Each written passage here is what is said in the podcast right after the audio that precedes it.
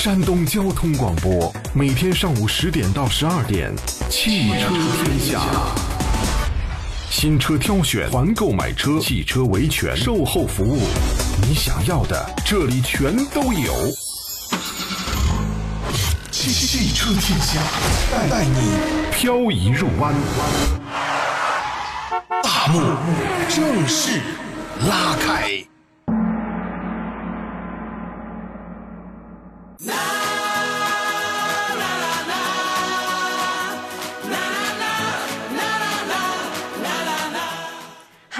好，各位，欢迎在汽车排行榜当中一起接续接下来的节目，进入到汽车天下。现在开始直播，我是武红，通过电波给各位问好了。这个周末呢，显得比平时就要忙碌很多了。进入到九月份，你看，刚进入九月，咱就开学了吧，是吧？开学了，本来的周末就非常的忙碌，不管是家里有小朋友、大朋友的，那开了学，进入到现在中建半程的时候，各位就开始。要怎么样的了？走亲访友是吧？尤其是趁着周末的时候，咱山东人的习惯肯定不能到节根儿上，比如家里咱有长辈，那不管是去看自己的啊这个祖辈、爷爷奶奶、姥姥姥爷是吧？还是看咱的这个，比如说叔叔伯伯，或者是说像这个阿姨姑姑等等这样的。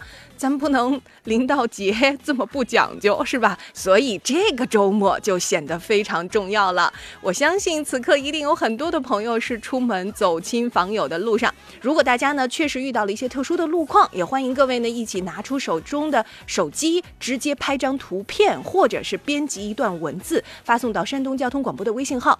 当然，如果在路上，我相信很多的车友朋友们啊，大家呢可能对于路况跨市的，比如有一些。外地的朋友，对吧？最近这段时间可能出远途的机会也多。那么大家人生地不熟，万一遇到了一些特殊的路况，哎呀，我这个车出来的时候还好好的，怎么到了济南的地界上就给扎胎了呢？假使是这种状况啊，想救援没问题，四零零六三六幺零幺幺，您这个时候千万不要不好意思，有啥事儿需要，比如说丢了东西了，真特别着急，怎么弄呢？来，四零零六三六幺零幺幺，我们的二十四小时，其实除了我们的微信端啊，当然我们的热线端也会给到大家提供服务。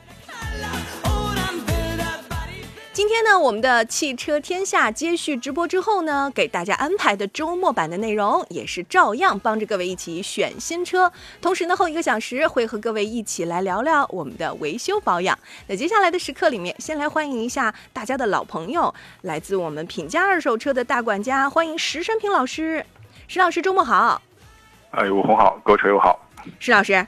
咱这个新车的动态，最近这段时间真的是此起彼伏，有一个词儿叫什么？你方唱罢我登场。从尤其是八月啊，又一轮各种主机厂不断的降价、推陈出新，你是不是觉得最近这个秋天，一是来的特别早，二一个也挺热闹的呢？呃，确实是这样的啊，因为从我们以往的这个传统的这个汽车市场来看呢，可能每年十一前后的话，我们说是一个相对说新车销的一个算是一个下半年的一个叫开门红这种情况，开门红这种情况啊。嗯。那我觉得今年可能很多车企的话，我们就把这个时间大大往前推进了，是吧？这种情况啊，基本上从八九月份开始的话，就各种新车型啊，各种所谓价格政策、让利政策，是吧？啊，确实。呃，给人感觉眼花缭乱，眼花缭乱。所以我说你方唱罢我登场啊，形容一点也不为过。那么对于我们车友朋友们来说，买车的选择真的是大大的提高了。我都有一点觉得说，怎么看不过来呢？是吧？那种感觉，哎呀，好多车呀啊！好嘞，咱到了周末呢，按照以往的惯例。给大家呢一起来帮忙出主意选车之外，同时呢我们也会梳理一下最近有哪些你不能错过的新车，咱们一起来听听看啊。首先呢要跟各位一起来讲到的是十二号创维汽车在他们的徐州基地举行了秋季的技术生态大会，这地儿离咱山东好近啊，是吧？徐州，过去咱滕州就是徐州，而且我觉得，呃，徐州话跟咱滕州话就是你分不出来都可像了。嗯，曾经当年可能，嗯，也隶属过山东哈。来吧，咱们来看看徐州这个基地有什么重磅的消息发生。这个技术发布会啊，就有看头了，因为它现场发布了是八百伏的超充。现在你有没有发现啊？呃，我觉得石老师现在量产车到八百伏，这已经就是天花板了吧，对吧？对啊，从数据上看到，这个确实我们就已经是目前我们所有量产车型里面算是一个嗯最高的一个对一个数据了啊。量产的天花板，但问题是这是创维汽车呀，很多朋友都非常的吃惊，说嗯。十五万六千八的一个车子，八百伏的超充，它那个 Plus 的版本呢，其实呢是十八点二八万啊。那么跟普通版的售价是完全一样的，并没有因为它是超充而就加量加价了，没有。而且这个超充的车型，你如果选择，你可以终身的免费电池的质保，新车的免费保养，道路的终身救援，免费的云端专属服务，以及流量终身畅享。我就在想说，好嘞，不愧是创维，做电视起家，这个流量给的那真的是好大方呀！来吧，目前呢，新能源市场上基本上都不约而同的在冲着八百伏的平台去努力啊，而且大多数呢，其实是在全新一代车型的基础上去进行的一个应用。但是创维汽车出了这样的一个政策，真的是超级让人意外，因为我觉得石老师，我觉得别说。别说我们很多的这个这个媒体圈的同行了，我觉得就算是你们这些从业人员，可能想也也也不觉得创维能这么快的跟进吧。啊，确实是这样的。可能我觉得，到普通消费者，我们普通老百姓来说，可能创维一直还在电视的这个层面上，是吧？啊，现在而且出新出车了啊，就是产汽车了，生产汽车了。但是同时的话，可能它的从它的一些技术，我们说的从数据来看的话，这个确实。呃，已经达到了我们说可能现在很多这种领先，其实比较前沿的一些啊一些一些标准这种情况啊。那我觉得可能，呃，作为普通消费者，可能对这个一些东西会感兴趣，但是还是我觉得需要厂家的话，把你这些所谓的技术的先进性啊，或者一些好的驾乘体验，还是要通过购检渠道啊，嗯，要。展示给消费者，消费者实际去体验，是吧？对，更重要一些。嗯，因为我们光听数值，可能对于我们普通买车的各位车友来讲的话，大家呢感受要八百伏，这是个什么概念啊？不不明显。来，我用一些数字给大家讲讲啊。如果你充电的话，七分钟，七分钟啊，你觉得你充电，你觉得能达到多少？咱拿手机类比，你充电给手机充七分钟电，你觉得你的电量能到多少？哪怕是你的呃，比如说苹果的超充啊，还是我们比如说安卓手机的超充啊，好嘞，那你七分钟你的电量能充到多少？好，我们拿到汽车上，七分钟你觉得给一个车充电，这个电量能达到多少？你觉得七分钟你可以觉得满满意了，OK 了？来，我来跟大家说一下，创维在现场七分钟充完电，它是从百分之三十的电量充到了多少呢？石老师猜猜吧，七分钟。三十的电量能充到多少？你觉得？我我觉得保守的话，可能达到百分之五十到六十吧，这个情况啊。嗯，车友呢？咱们收音机旁的各位车友老师们，大家觉得能充到多少？七分钟，三十的电量，七分钟，正确答案是八十。三十的电量哦，七分钟充到了八十，怎么样？满意吗？这个数据确实就感觉已经是很 很夸张了，这个是吧？满意吧？这就是超充带给各位的便利。所以为什么技术的领先啊？真的，这是真金白银的投入换回来的结果。还是要什么核心技术掌握在自己手里，自强不息。这个真的是唯一的出路啊！这个就让人感觉哇，提精神是吧？厉害了，来好，咱们继续说啊。那么整车其实它仍然用到了什么热泵的系统去控制工况。大家知道，就是在热泵所谓的这套理论呢，实际新能源车比亚迪很早就用了。那么还有谁？你别看江淮啊，江淮它很早也用了。思浩，比如说这个车上。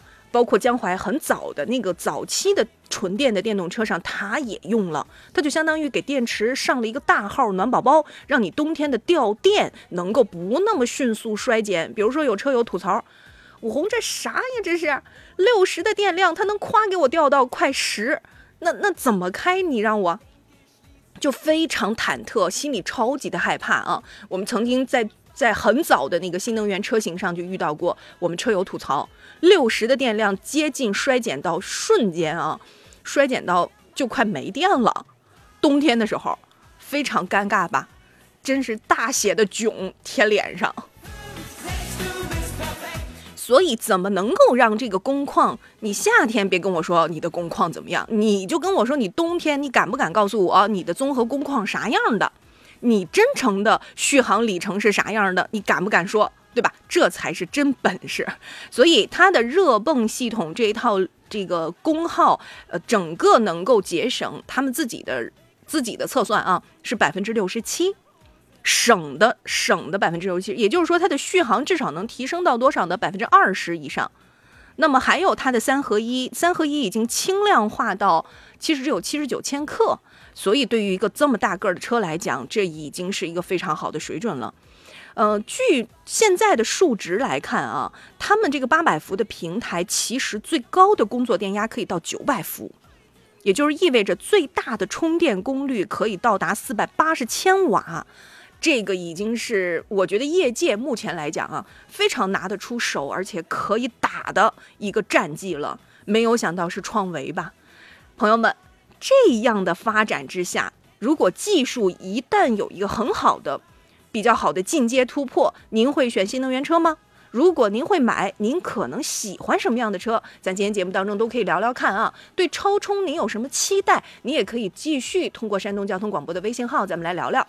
呃，当然，如果你有任何选车的问题，老师，我看上了个什么车？哎呀，这个车怎么怎么怎么样，拿不定主意，可以让石老师评价一下，没问题。此刻您可以通过零五三幺八二九二六零六零零五三幺八二九二七零七零一起来聊聊。刚才呢，我看到济南的新颖老师问热线电话多少呀？来，我慢一点说，您看您方便记吗？零五三幺八二九二六零六零，零五三幺八二九二七零七零。刚才我还看到梦琪亦可报道啦，哎呀，谢谢，这是新朋友吗？欢迎新老朋友一起来节目当中聊聊，尤其是看新车拿不准的啊，随便说。山东交通广播的微信号里菜单栏，你就告诉我看不到，就比如说老师，我家谁谁谁看上了什么车，谁谁谁看上了什么车，那怎么选呢？您可以直接说车型啊就好了。山东交通广播的微信号。石老师，麻烦了。刚才听到了这个超充，您的核心观感是什么样子的？对于超充这个市场，尤其是今年或者是下半年的这个发展来讲，您有什么样的期待呢？一会儿说。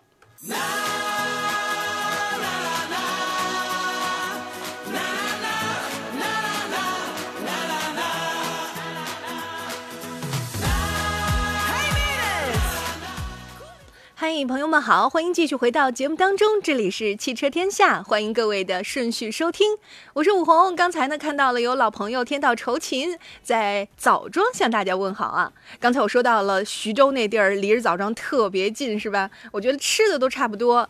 据说枣庄也吃那个撒汤，而且呢还有就是跟咱一样吃那个。什么炒鸡啊，什么之类的啊？我觉得搁咱山东这地儿啊，人家说没有一只鸭子能跑出南京，我说没有一只鸡能跑出山东。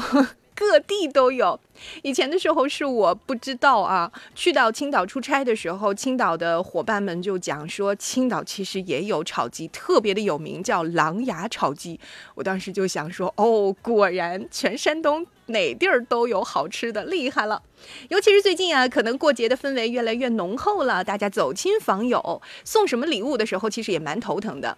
那堵车的时候，可能有朋友就说了，说，哎，我最近看上哪个新车了？嗯，亲戚朋友。见面的时候，可能也会聊说：“哎呀，你看你家孩子快这个上完学了是吧？这个毕业了，准备买个什么车呀？”可能随口就会聊出这种话题来，对不对？那么买新车有没有犯难的时候？比如说，哎呀，怎么选呀？怎么挑啊？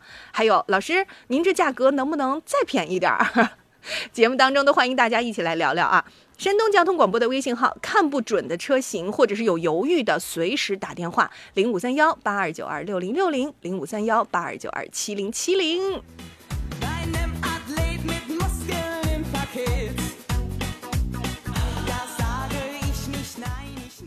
接下来的时间里面呢，我们跟大家介绍一下今天的嘉宾，嘉宾呢是来自大家的老朋友了，品家二手车的大管家石山平老师。石老师，超充您对他有什么期待吗？啊，其实我觉得这个超充的话，对于这个新能源车这一个点还是非常重要的啊。因为我们过去很多消费者的话，这个电车接受度比较差的话，老是感觉说这个电车的这个续航啊有焦虑这种情况。当然，续航焦虑的话，主要原因的话，我们说啊，可能是过去的话，我们说一个是，呃，充电桩比较少一点，另外就充电时间会比较长这种情况啊。然后我们像很多车型嘛，比如普通的我们叫慢充，可能要需要需要八个小七八个小时啊。可能现在很多普遍的一些快充的话啊，可能至少也得需要到半个三十分钟啊到四十分钟这样的一个一个时时长，可能比一些油车的话，比如说去加油站啊加了油就走，可能这个效率要低很多，是吧？这种情况啊。嗯。那我觉得现在这种超充技术，嗯，有了以后的话，最起码我觉得大家的这个充电的效率啊会进一步提高。这种情况，那我觉得这个对整个这个。电车这个发展还是非常重要的这种情况，最起码我觉得它提给大家节省了时间，是吧？提高了一个出行效率这种情况。嗯。网上有车友这么说了，说要七分钟能从三十充到八十的话，那这七分钟是不是得五十得是虚电？剩下的二十是不是就要充好久？是吧？啊，这要是把那个虚的给充实了，是不是能行？我觉得你看这个石老师，我觉得关于大家任何疑问，其实都非常的 OK 的。这就说明什么？说明超充的这个技术到现在为止，我们大家体验真的是几乎没有，对吧？而且说实在话，技术发展到现在了，就我们现在的这个桩有一些，我就不吐槽了啊。有一些桩充的是不是慢？是的，老桩充的就是慢，对吧？大家见过那个 V2G 的站吗？就是。就是新的最新的哈，就是超充储一体的 V2G 的站。如果是 V2G 的那个桩的话，那么它的技术的这个升级迭代啊，我可以跟大家类比一下。以前呢有一种说法，做计算机的朋友们都理解，四个月技术迭代升级一点毛病都没有。也就是说，我们从大学里这一学期咱上完课了，毕业了，对不起，老师教的已经过时了。四个月，它就已经更新迭代了。它的更新迭代的速度远比我们想的要快得快。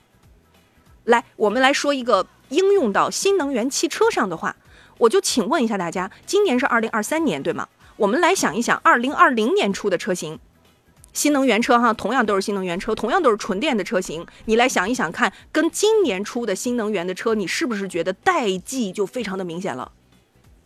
石老师。咱都不用再往五年上说，咱就往二零二零年上说，你是不是觉得那车老了？对，确实是这样的。就是我们现在就是关于这个嗯电电车和和新能源车的话，经常说的啊，电池、电机、电控啊，特别是我觉得这个在这个电控方面的话啊，这些技术的真的啊，就是这个日新月异这种情况啊。那所谓电控的话，可能最直接的对整个车的我们说的一些性能管理啊，包括电池管理啊，甚至我们说的可能智能化这些东西，它都属于电控这个范畴，是吧？这种情况啊。呃，所以现在很多这种新能源车的，我觉得这个软件啊，在我们升级方面的话，真的我觉得可能真的和过去我们说的一些传统的像这个，呃，燃油车时代就没得比了。手机、智能手机啊，这样的一个，这就慢慢就是这种风格了，是吧？啊就它的这种软件升级特别特别快，这种情况啊，是这样的。嗯嗯。你能想象在飞机上可以打卫星电话吗？虽然这是违法的行为啊，不不不行啊，就是不能不不建议大家这么干，因为还是影响这个飞行安全的。但是它能做到了。是吧？手机现在已经能做到了，也就是说，技术远比我们想的更猛烈的来到了我们的身边，跟我们原来做传统燃油车一点儿都不是一个路数了。我们觉得原来，比如说大家，呃，这个呃德系以它引以为傲的，比如某车型 quattro 的全时四驱的技术，哇，多多少年大家都觉得一点不过时，很领先。包括你比如说日系车稳定、安全、可靠，我们说它的地球梦的技术，或者是某某车型啊水平对置发动机，到这么多年来还是有很多的拥趸，大家都坚持认可，因为它超过多少千万辆的车型没毛病啊，或者说故障率很低呀。但是你搁到现在来看，技术的更迭，如果是新能源，远比油车快的快的快，是真的不是一个。哎呀，我觉得真的不是一个维度可以比的了。嗯，所以我觉得任何听众朋友们大家的质疑啊，或者是说不信，我觉得都 OK，因为毕竟咱没见，对吧？咱得亲眼见了之后，你就告诉我从虚电充到实电百分百，那你到底用多长时间？OK，我觉得其实它所带来的是一个连锁反应，也就是说从整个产业的生态链上，它还有很多工作要做。你能八百伏超充了？请问你告诉我，你能给我匹配八百伏超充的站吗？有没有能够给我配的站和桩呢？在我家门口三公里以内，你能给我解决吗？这些一定都是制约我们老百姓的很重要的原因。石老师，咱买着开心，用着不开心，是不是也是不开心？呃，对，确实现在是这样的，就是我们现在整个这个包括充电桩嘛，就和我们现在这个燃油车这个加油站，我觉得是一个道理这种情况。对，就是可能一个是它的这种布局，可能是，呃，我们说的网点可能越来越多，是吧？另外的话就是前面说的这个情况，就是现在很多这种，呃，电车的一些技术是更新特别快，特别是我们说的这个充电这一块的话，可能不同的我们说的类型啊，包括我们最直接的啊，这种普通桩和这种超充桩，是吧？啊，它这种技术的话，确实还是差别非常大的这种情况啊。但是往往的话，这种配套设施方面的话，我觉得这个可能还是，呃，制约了，啊，更更更宏观的啊，一个一个一个范围，它不是某一个车企能左右得了的，是吧？这种情况啊，嗯，所以这个我觉得还是啊，嗯，对，我觉得还是一些相关一些社会的一个更大范围的一个统筹这种配套的话，我觉得就和一个加油站的布局啊，我觉得是一个道理啊，这种情况啊，还需要社会更多的力量来参与到这个。呃，这个行业啊，好消息是什么呢？就是在最近这段时间啊，我们看有一些发布会给出的消息，山东到现在，咱们二零二三到二零二五年整个的规划里面，在新能源的，尤其是基础设施状这个建设方面，包括以及深入到什么，深入到咱的乡镇，深入到咱们村儿，这个情况其实都有这个规划，而且呢，在不远的将来啊，说实话，就是真的不远的将来，二五年也没多久。会的，这一个，呃，这个大浪潮之下的基础设施的升级还是眼见得到啊。我们也可以征集大家的意见。如果说您觉得您家门口实在是觉得必须得建一个啊，我们这儿呃多少多少车其实挺需要的。好了，您都可以给我们反馈四零零六三六幺零幺幺。来看大家的问题，车友问老师：丰田的凌放这个车怎么样？听说混动版还有机油乳化的问题，是这样吗？谢谢。呃，丰田的凌放是吧？啊，这么一款车型啊。呃，首先这款车的话，我觉得它的这种发动机变速箱技术，就大家可能都很了解是吧？就没有什么新的点啊。可能唯一的话就是在外观外形方面的话，做了这样调整这种情况啊。嗯。包括这位朋友关心的这个，说这个丰田的这个我们说的混动技术啊，就是这个特别是2.5的这个啊。呃，机油增多乳化这个情况呢，确实现在在一些车型上面啊，可能确实还存在这个情况。嗯。但这个可能我觉得是，主要是突出的是两两两个方面吧啊，一个就是可能确实，你日常的行驶这个里程特别短、比较短的时候，我们说它这个车啊没法充分热车的时候啊，可能这种出现的情况会比较大一点啊。另外的话就是我们特别是北方的话，这个冬季啊气温比较低的时候啊，呃，可能出现这种问题的概率也会大一些。这种情况啊，是这样的啊。嗯。呃，首先在这种传统的油混啊这个市场里面，一些车型可能大家能想到的，可能目前的话就是日系的啊为代表的，像丰田、本田嘛啊。嗯。但是真正的买这种油混车型的话，其实我个人建议啊，从目前的综合市场表现来看的话，其实我会更推荐本田多一点的这种情况，因为这几年最起码本田的这个油混的话，就它的稳定可靠性方面的话，表现要比丰田要好这种情况，而且可能在。性价比方面的话，可能本田也稍稍占点优势啊，但这只是在油混啊这个这个这个领域来说的。嗯，SUV 里面本田的这个车型偏更多一点点，是吧？嗯啊，特别是油混车型的话，其实可能我会推荐这个本田稍微多一点啊。嗯，类似于 CRV 之类的是吧？对，嗯嗯，这个确实是更常见，在咱们山东地界上确实是更常见。呃，马路上停车场你去。你去看一下，你可能看到的几率比零放要多啊。这个的话，还是供您去做一下参考。如果说我们退回来，二零二三款，因为有二点零的 CVT 的版本两驱的，也会有二点五双擎的那个 C 那个那个 CVT 两驱的哈。那么您刚才特别着重的，实际上提到的就是二点五的这个，对吧？嗯啊，这个车位它也重点问了一下这个油混嘛，是吧？所以主主要说二点五的这个油混。嗯嗯嗯，双擎的这个版本。所以，那么现在其实，嗯，有朋友还是老话题，在油混方面，或者是说混动方面，因为它的价差呢，呃，不止小几万，其实的话，价差可能要差到高配的话，要差出去五万以上。这个价差哈，五万以上这个价差，所以有的朋友也会把这个话题再次聊一下。老师，一年公里数多少才能出来那个钱呢？嗯，就从这个维度上来讲，您怎么看？到底这个时候还能不能买个油车，还是说，啊，我这个去买个混动？呃，是这样的啊，那我觉得可能就是在我们传统燃油车里面，包括现在油混的话，也是算是燃燃油车这个范畴吧，因为它毕竟还是上这个呃蓝牌嘛，这种情况啊，它不上绿牌儿，对。对这种情况啊，其实很多人可能当时考虑买油混的，主要还是考虑到省这个因素这种情况啊。嗯。但是确实，我们说平均来说的话，像丰田的车也好，本田那些车，他们的油混的话，可能在市区的一般综合工况油耗下呢，可能大概也是在六升左右啊这样的一个情况啊。嗯。啊，有的可能还要更低一些。但是只要提到这种比较燃油车的话，可能我觉得基本上在七八升甚至九升左右的话，这个就算普遍的一个情况了啊。嗯。呃，当然这个车型的话，它们也有一个特点啊。一般普遍来说的话，可能还是在低速运行的时候啊，像这个丰田的话，可能它基本上我们说车速在这个四十公里以下的时候，它是这种纯电的啊，在在推进啊。但是车速如果起来以后的话，当然它那个发动机的部动力部分的话，也会介入这个车的一些工作啊，这种情况啊。我觉得。呃，买这种油混车型的话，我觉得你要仔细算这个经济账的话，当然可能是两个方面，一个是要看你的一个日常的一个使用用途这种情况。我前面说了，可能这类车的话，它的经济性真正体现在还是在低速运行的时候。但是真的你跑高速的时候啊，那没区别了。丰田、本田的手机，它的整体的还是这个发动机啊，它基基本上是一个直驱状态，是吧？这种情况，所以它的油耗也不是特别经济。嗯。啊，另外的话就是大家可能考虑到这个买车的时候，你可能。相最起码现在我们说丰田、本田的这些油混车型中的话，确实比它的这个呃纯油车型的话，至少可能大概价格差的话，在一万五到两万这么一个情况啊，至少是差不多的啊，至少这种情况，有的可能还要更高，可能两三万也有这种情况价差啊，供大家参考啊。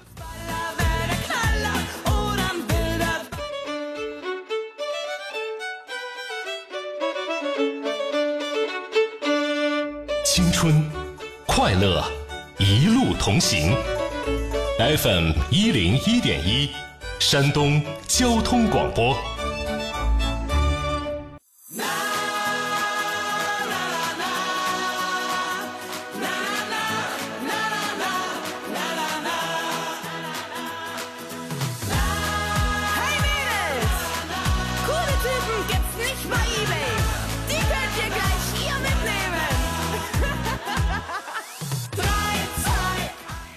好，欢迎这个时间继续来到汽车天下，我是武红。每次听到我们这个片花的时候，还有这么欢快的音乐，都非常希望大家周末快乐。真的是不管什么时候，快乐真的非常的重要啊！刚才呢，我们有车友还提出来自己的想关心的车型，请问一下，探险者这款车怎么样？能让嘉宾说说吗？当然能啊，马上。呃，因为刚才呢，我们有车友问到了雷凌。呃，凌放啊，凌放其实是混动版本，而且特别关心的是机油乳化。到现在为止，仍然官方并没有给出权威的说它不存在了，它解决了啊。在我们北方地区，尤其是冬天，有些车型还是会存在的。但是相比较的话，我们刚才就把混动车型拎出来，因为。它还是值得跟大家去比的嘛，对吧？跟燃油车去比，我们来有请我们今天的嘉宾，来自品价二手车的大管家施山平老师，可以再作为一个小小的总结啊，施老师，嗯，混动跟燃油，如果要是选择的话，您刚才的理由已经呃给大家说了，低速状态下更明显，对吧？那么高速状态之下优势就不明显了。对，其实我们刚才说的第二点的话，就是车价的问题，是吧？因为现在我们说这个混动车型的话，可能比燃油车可能同配置差不多的车型，可能至少价格要贵到我们说的话，可能呃呃一万五到两万左右这一个区间，可能还有更贵的这种情况啊。啊，那我们可能平均算两万吧，这种情况，可能你要是你前期先要投入两万块两万多块钱，是吧？才能享受到所油混的这种。啊，这样的一个技术啊，但是我们前面也说过了啊，就是我们说正常的话，有些朋友如果算这个经济账的话，那你可能说我们说你这个油混的话，我们平均市区的话，我们说六升油啊，那可能我开一个油车的话，十升油，百公里差四升，我这个比较悬殊了吧？这种情况啊，这个就要看你一年的公里数了。我们说。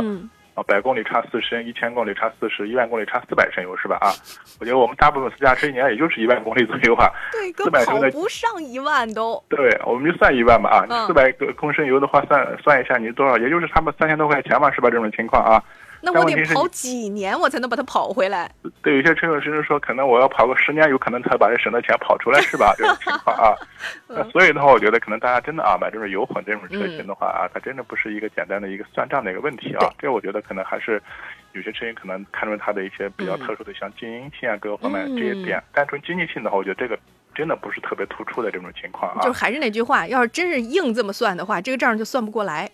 除非你的公里数一年得三万公里吧，我觉得。嗯，所以我看到一些朋友的话，一些网约车啊，是吧之类的啊，可能他们用这种油混的，可能之类的会好一点这种情况啊。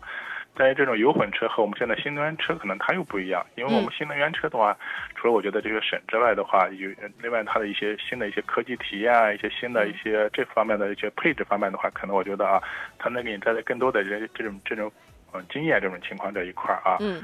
所以我觉得这个可能和这种传统的我们说这个新能源车和这个油混车型它还是不一样的一个一个类型的车型。嗯，供参考啊。呃，来吧，咱们来看看超老师问到的福特探险者这个车咋样啊？我觉得一看就是特别喜欢越野的朋友。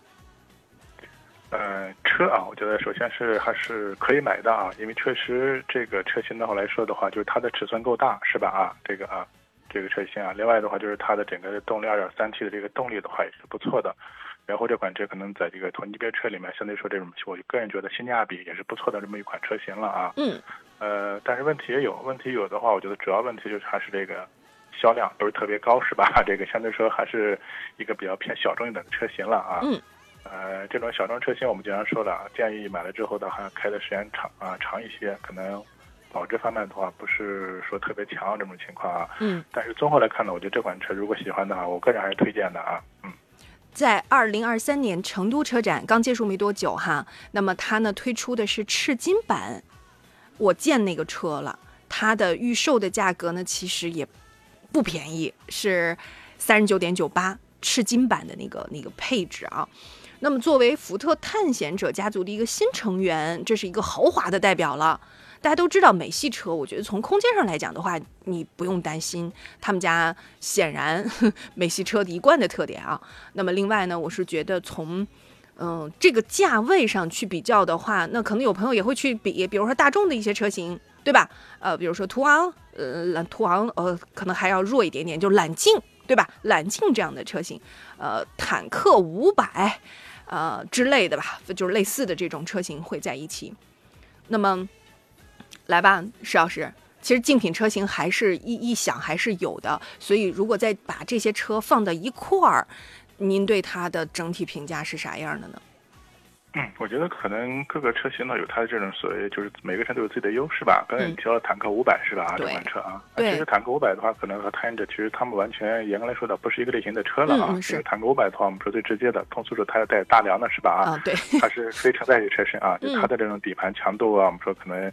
应付这种所谓烂烂走的这种能力啊，包括它的这种四驱系统啊，包括有这种差速锁之类的这种情况啊。嗯，就说它这款车的话，它更强调一个越野的一个一个功能性啊，性能方面的这种情况。这个和我们福特探险者完全，我觉得它还是不是一个类型的车。探险者我觉得它还是我们叫它 SUV 嘛啊。嗯，主要强调了它的大空间啊，它的这种所谓呃舒适啊，我觉得还有一些个豪华，赤金版还是有豪华了。对对，这方面 完全不是一个类型。嗯嗯嗯。呃，另外我觉得从大六座这个这个课题上。咱们去分享的话，其实如果你要去找有朋友，就是冲着什么空间，对吧？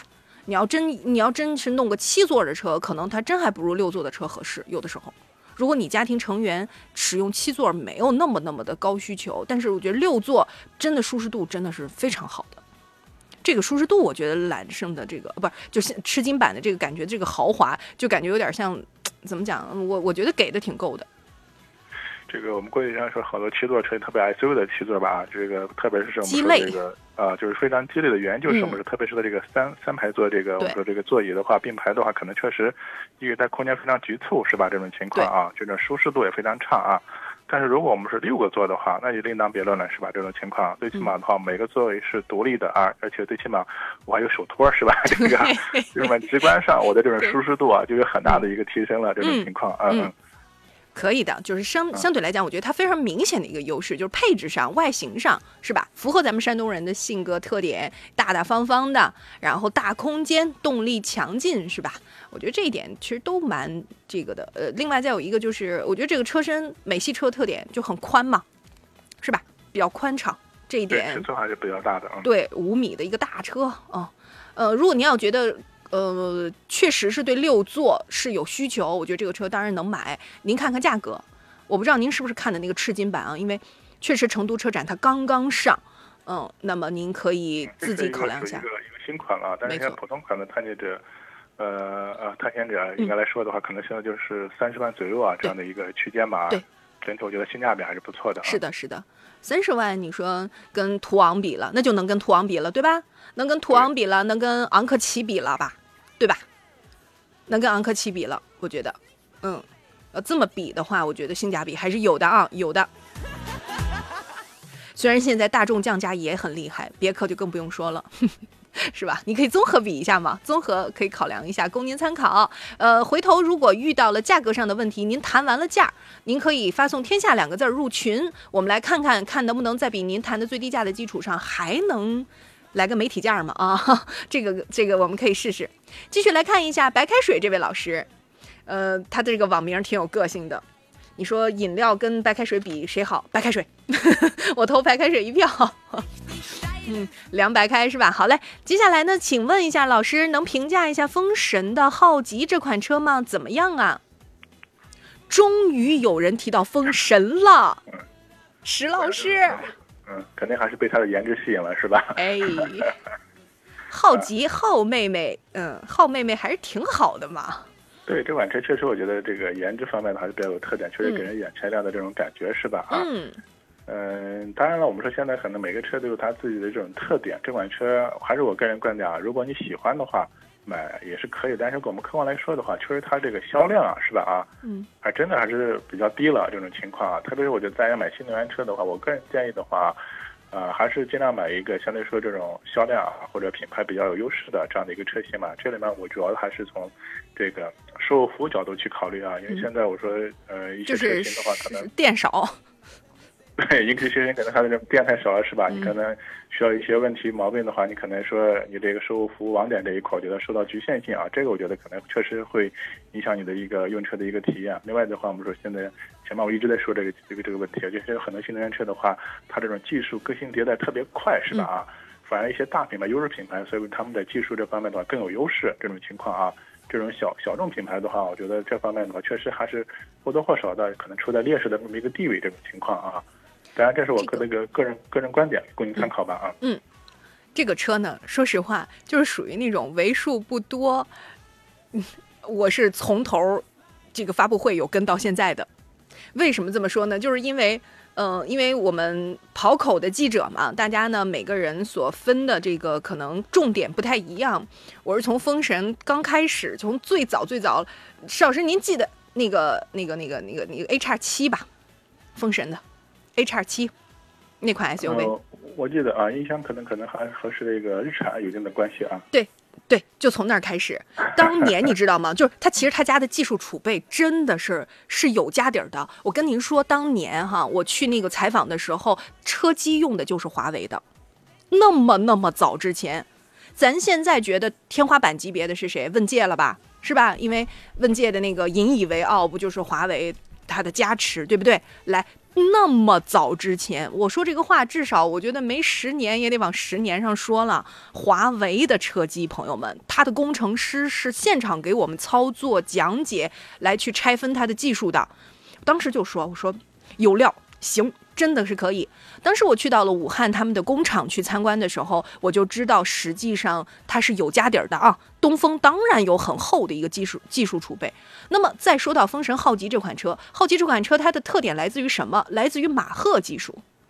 这套动力实际上真的一点儿都不弱，因为当时试乘试驾的时候，我们就已经是这个试过这个车了，在高原上给它试的是高原的反应。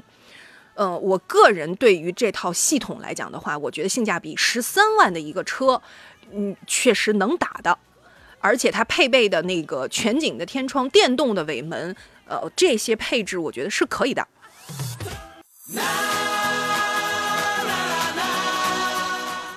朋友们好，欢迎这个时间继续回到节目当中，这里是汽车天下，我是武红。今天呢，在我们的周末版本当中，在买车的过程里，继续给大家出主意。有请到的嘉宾呢是老朋友，来自山东品家二手车的大管家石山平老师，我们继续来欢迎他啊，石老师好。哎，武红好，购车友好。刚才呢，有车友问到了 封神，我我们开玩笑说说，终于有人问到封神了，是吧？啊，那么其实刚才石老师的观点我也非常的赞同，就是因为太卷了，大家的竞争太激烈了，所以有机会的话呢，当然您可以去去多做一些比较。但是如果您问的是混动那个版本的，或者是燃油那个版本的，我觉得其实你是可以啊。如果你要是买是可以的，为什么？因为它的马赫的技术的加持之下不差不弱，而且百公里的油耗我当时也试过，因为当时试试驾的时候呢，在咱青岛。青岛的话，不仅走了咱沿海的这个公路哈，就是上了高速，然后城区当中堵车的时候，我们也也测了。我当时印象当中，高速上我的油耗呃五点多，五点八左右。我开的油耗是五点八左右啊，这个是供你参考，因为这个车是我试过的，自己开出来的。那么堵车的晚高峰，晚高峰的话七个来油吧，这是我开的啊。啊，所以供你参考。嗯，封神的这个工程师们其实还是用心了，因为他有工程师是女工程师。我当时采访的是女工程师啊，就是她在车机上是有一个特点的，比如她的副驾有腿托。这一点，我觉得你要谈个女朋友，那真的是挺加分的，你知道的。你去聊个天，副驾有腿托，这十三万的车，这待遇可以了吧？还有一个就是，我觉得它的车机，施老师，我跟您形容一个事儿啊，咱以前的时候，这个空调吹吹出来的那个风啊，其实有些那个，嗯，不太不太好，不太友好。但是它这个风给你调的相对来讲，因为是女士女工程师，他们就会结合大家的一些。啊，反馈吐槽，出风其实也都是考虑到了，比如说吹脸、吹头角度，它其实都有设置啊。这一点我真的是在细节上面，我还是觉得，哎，人下功夫了，是是，说实话是下了功夫的。那么除了刚才说的 4S 店的网点真的是很少，这一点你可以参考。我不知道你是哪个城市的，如果需要的话，你你去谈价格，谈完价格之后，你回复“天下”两个字入群，我给你想办法问问还有什么，还有什么礼物啊？我们有请热线上等候的车友。您好，这位老师。哎，老师您好。哎，你好，这是我吗？是您，让您等着了，您请说。哎，哎，你好，哎，武红好，那个专家好。您说，哎。哦，我的事情是这样，我想问咨询一下，就是说朗逸的1.5自动挡，嗯，和那个马自达的昂克赛拉1.5自动挡，还有那个奕炫的1.5自动挡。这三辆三个车，就是说，呃，在驾驶感受上，嗯，还有那个节油上，呃，再就是保值上，这个我想听听专家的意见。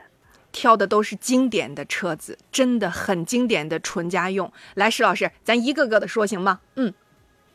啊，这三款车呢，首先我们说排量都比较接近啊，都是一点五的这个自吸这种情况啊。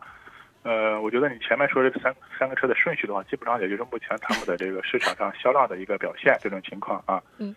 呃，确实目前来看的话，我觉得可能销量方面还是这个一点五的这个朗逸啊，它的销量更更大一些。呃，朗逸这款车的话，我觉得它的特别自吸的它的条件什么情况？我觉得它朗逸的车底盘还是不错的，特别是跑高速的话，我觉得底盘这个所谓支撑啊，或者一些这种方面还是不错的啊。嗯。呃，它这个一点五的发动机什么情况？就是。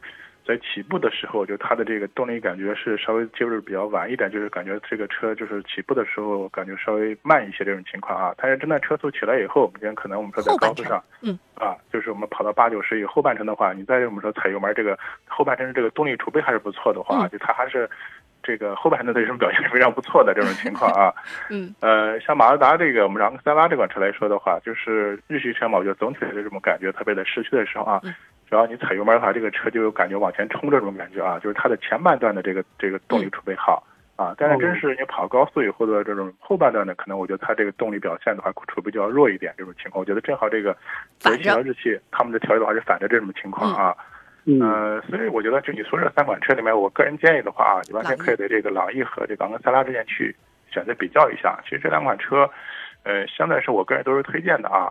但是目前综合市场表现好的还还是朗逸，就包括保值性方面的话，也是朗逸更占优势一些。当然，这都是一点五自吸，包括后期的这种维修养护啊，这种使用成本都比较经济啊。嗯。但唯一我可能担心马自达这个这个品牌吧，可能后期这个市场表现，我觉得可能是会越来越弱一些这种情况啊，是这样。嗯。你要是保值这一件事儿上，毫无疑问就肯定是朗逸了。那它绝对妥妥的赢了。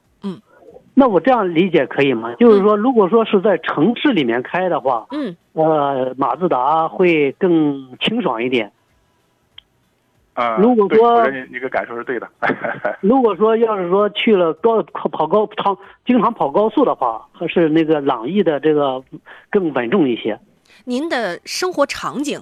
那个是平时就一般就是咱们城城区开，就上下班是这意思吧？对，是当然我我也建议的话，就是你那个找个那个实际去试乘试驾体验一下啊。只是说这个朗逸的话，可能起步阶段感觉稍微慢一点，但是其实但是你要深踩油门的话，它骑的也是还可以，就是它可能就是没你说那个昂克赛拉那么轻快。就是你说这个感觉是是这样的啊。我我给您举个例子，就好比跑步一样哈，就是它属于那种后半程发力且比较有持续性的。嗯嗯。对，是，但是你要说有那么那么的明显吗？其实差异没有那么的明显，但只是说它的后半程的表现，德系车的特点在这儿嘛。哦，嗯，你你车你你车重它也不是一回事儿啊，是吧？嗯，那个专家没说那个逸逸炫，哦，逸炫刚才提了，其实。嗯，其实我觉得这几款车比较的话，一线可能我个人就不推荐了，就是它的整个这个嗯销量或者让表现呢，可能比两两款车还是要差很多的这种情况。特别是你刚刚强调一个保值这个因素嘛，那我觉得这三款车里面是它最没有优势的了。嗯。哦。嗯。如果这三款车要是买那个二手的话，专家建议买什么呢？朗逸。哦。哦，呃，朗逸可以，但是朗逸的价格会高啊。二手车那就可能就另外一回事了。对这个这个。二手车他们三个的性价比的话，怎么说呢？呃，当然可能我觉得，如果那另外两款车能找到，特别是昂克赛拉还好找一点。你说那个第三款那个叫什么？那款车基本上我在市场看不到，就它的保有量太低了。嗯。哦哦。基本找不到啊。好的，好的。那行，那我明白了。昂克赛拉多一点，昂克赛拉的可能这二手车可能价格方面的话，就是比这个朗逸更有优势一点，就它的性价比更高一点。嗯。哦，那大概在一五年、一四年这种六七万，嗯，大概得多少钱啊？呃，你像这个。一五年、一四年是吧？都说了自动挡是吧？啊，我们都买自动挡啊。你要如果是朗逸的话，一五一四的话，可能差不多得这个五万左右啊。如果你要说的是这个昂克赛拉的话，可能大概四万左右这样的一个价格。嗯，嗯嗯，好的好的，那行，谢谢专家。看车况哈，老师，哎，看车况，我觉得如果说车况，车况，对，还有一个就是看配置啊，可能因为这个是高低配价格也会有有差异。嗯。您可以找找这些车型，应该讲不算是特别少的车型，市场当中还是能够让您挑挑的，让您比的，嗯，多比比可以好吗？啊，懂懂懂车的老师可以跟着一起去挑挑车啊。刚才有人问说怎么进群呀？别急，来回复“天下”两个字儿。我们当时商量来着，我们觉得汽车比天下多多好多笔画，怎么能让大家最简单、最省事儿呢？还是天下吧，省事儿。天下两个字儿就能入群，您会看到一个二维码。不好意思，现在上节目可能就是回复没有那么快啊，没关系，您先把这个二维码这个扫一扫，一定会有人拉您进群，放心。老师，跟自然吸气二点零比，一点五 T 的动力和二点零比的话，怎么选？很好，这个问题，我觉得这个问题真的很好。哎，这个我觉得你还是要聚到车型上会好比较一点啊。这个啊，你可能不同的这个自吸和不同的这个 1.5T 的涡轮增压，可能每个车调教也会有差异啊。嗯，比较典型的啊，你像2.0自吸的凯美瑞，嗯，1.5的这个雅阁啊，我这两款放在一个比较，我觉得可能凯美瑞更。更现实一点，然后更有直接一点这种情况啊。嗯嗯。啊，相对说凯美瑞的话，那我觉得可能它的动力表现方面的话，我觉得确实比不了一点五 T 的雅阁。嗯。啊，就它的动力表现一般。另外，其实二点零的这个油耗也不低，这种情况啊。嗯。啊，但是它好的在什么地方？好的就是它的这个皮实耐用啊，包括你后期的话，这个呃日常的这种维修养护，包括机油啊，包括油品要求都不是特别高啊，就它就相对是比较。比较省这种情况啊，嗯，但你说动力的话，那可能一点五 T 的雅阁动力会更好啊，嗯，但相对说的话，它的对这种日常维修养护的这种机油啊，或者对油品啊各个方面会适当的会要挑剔一点这种情况，是这样的，嗯嗯，呃，还有一个就是我觉得整体的车的情况上看用途对吧？高速多吗？还是市区多呀？那这些呢，其实。选择起来也会有一定的差异啊。单纯去比较的话，那涡轮增压的介入后半程，它要真的发生力的时候，那肯定感觉它的动力好呀。但是自然吸气的话，起步阶段的话，它会有优势呀。所以，那我觉得还是要放在更生活化的一个场景里，就是大家买车，我觉得其实可以去。比一比啊，就是你真正开车的时候，什么样的场景是最多的？然后咱们再结合车呀、喜欢的外观啊、配置，还有包括是不是纯电等等啊，咱们可以去比嘛。山东交通广播的微信号直接可以发送拿不定主意的车型，没问题。呃，石老师，刚才有朋友问了，说零八年的雅阁三十万以上的公里还能用吗？我怎么理解呢？啊，这个得具体还要看看实车这种情况，因为过去特别是我们在这个出租车是这个行业里面，很多车型的话可能。三十万公里啊，就要面临大修的这种情况啊。那所谓大修的话，可能发动机要拆开，然后包括什么换活塞环之类的一系列操作这种情况啊。那毕竟的话，雅阁它是一个 B 级车啊，可能它在整个这个产品和工艺材料方面的话，就它有更的更高的一个要求啊。相对说，我觉得，呃，三十万公里的日系车我们也碰到过啊，包括雅阁、凯美这类车的话，还有像皇冠这类车吧啊，也碰到过啊。基本上我觉得这个你要看看它一个状态，包括我们说的话有没有烧机油啊这些情况啊。嗯。呃，所以我觉得这个公里数在这儿，毕竟它的我们这用的这么长时间了，因为年限也在这儿，是吧？它的这种磨损各方面会有的，所以每个车的这种表现的话，它也会有差异，包括这个过去车主的一些用车习惯啊，包括对车的一些啊维修养护的及时是否到位，这个都有关系啊。所以这个可能，呃。还重点要看车，可能我觉得容易出现的问题就我前面说这几个，一个是烧机油这个情况看有没有是吧啊？另外的话也包括这个变速箱啊、发动机这一块，车上有没有什么闯挡这种情况的，我觉得都要仔细去检查一下这种啊，是这样的啊。嗯，呃，这位车友叫刚子，来，刚子老师供您做参考。具体车况的话，这个很重要。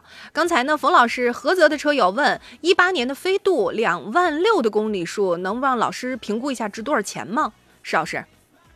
啊，如果没有特别说明的话，我们就理解为入门级的啊，呃，八万一千八那一款啊，就没有天窗啊，是吧？这一款啊，呃，颜色也没特别什么，理理解为白色吧，好吧啊，这更常见一点啊。像这个情况呢，一八年的车型，嗯，现在这个车市场应该还能卖到五万多啊，我觉得大概是五万到五万五之间。因为我还听到一个细节，公里数只有两万多，是吧？啊嗯，很好，是比较少，这算一个加分项吧啊，我觉得这个。相对说的话，对这个适用的车实际上属于比较畅销的或者比较抢手的车型了啊。但是具体还是看看实车。嗯，来，有人问到了别克，而且问到的是威朗这款车，石老师咱简单给它主题词概括一下吧。嗯。威朗啊，威朗是吧？啊，我觉得这款车相对来说的话，别克的一些车型嘛，一个是性价比比较高啊，另外的话，这款车内饰的一些啊做工，特别用料方面的话还是不错的这种情况啊，对同配车比较好一些。嗯，其他方面来说，这款车客观来说的话，可能销量并不是特别高啊，是这样的啊。但是车的话，我觉得喜欢的还还是可以入手啊。嗯，呃，新威朗二零二三款的，然后其实这里面也会。嗯，经常拿来比的，比如说思域啊、轩逸啊、卡罗拉呀、呃昂克赛拉呀，是吧？类似这些车型。对，但是拉开车门一看的话，明显的啊，这个威朗的里面的一些做工、材料、材质，却用的比那些车要好很多，是吧？嗯，呃，所以我觉得就是 OK 啊，如果您觉得还不错的话，这个趁着现在报价应该还不错，可以的啊。谢谢石老师。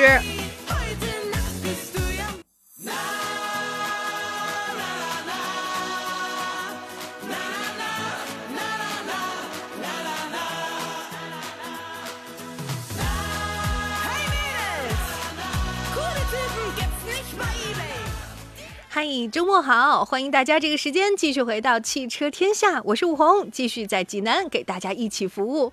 周末的时间，尤其是这个周的周末，相对是比较忙碌的，因为马上快过两节了，很多的朋友趁着这个周末出门走亲访友啊，包括呢还有因为开学了，很多家里面有小朋友的，周末也有一些辅导班，马上也快放学了，是吧？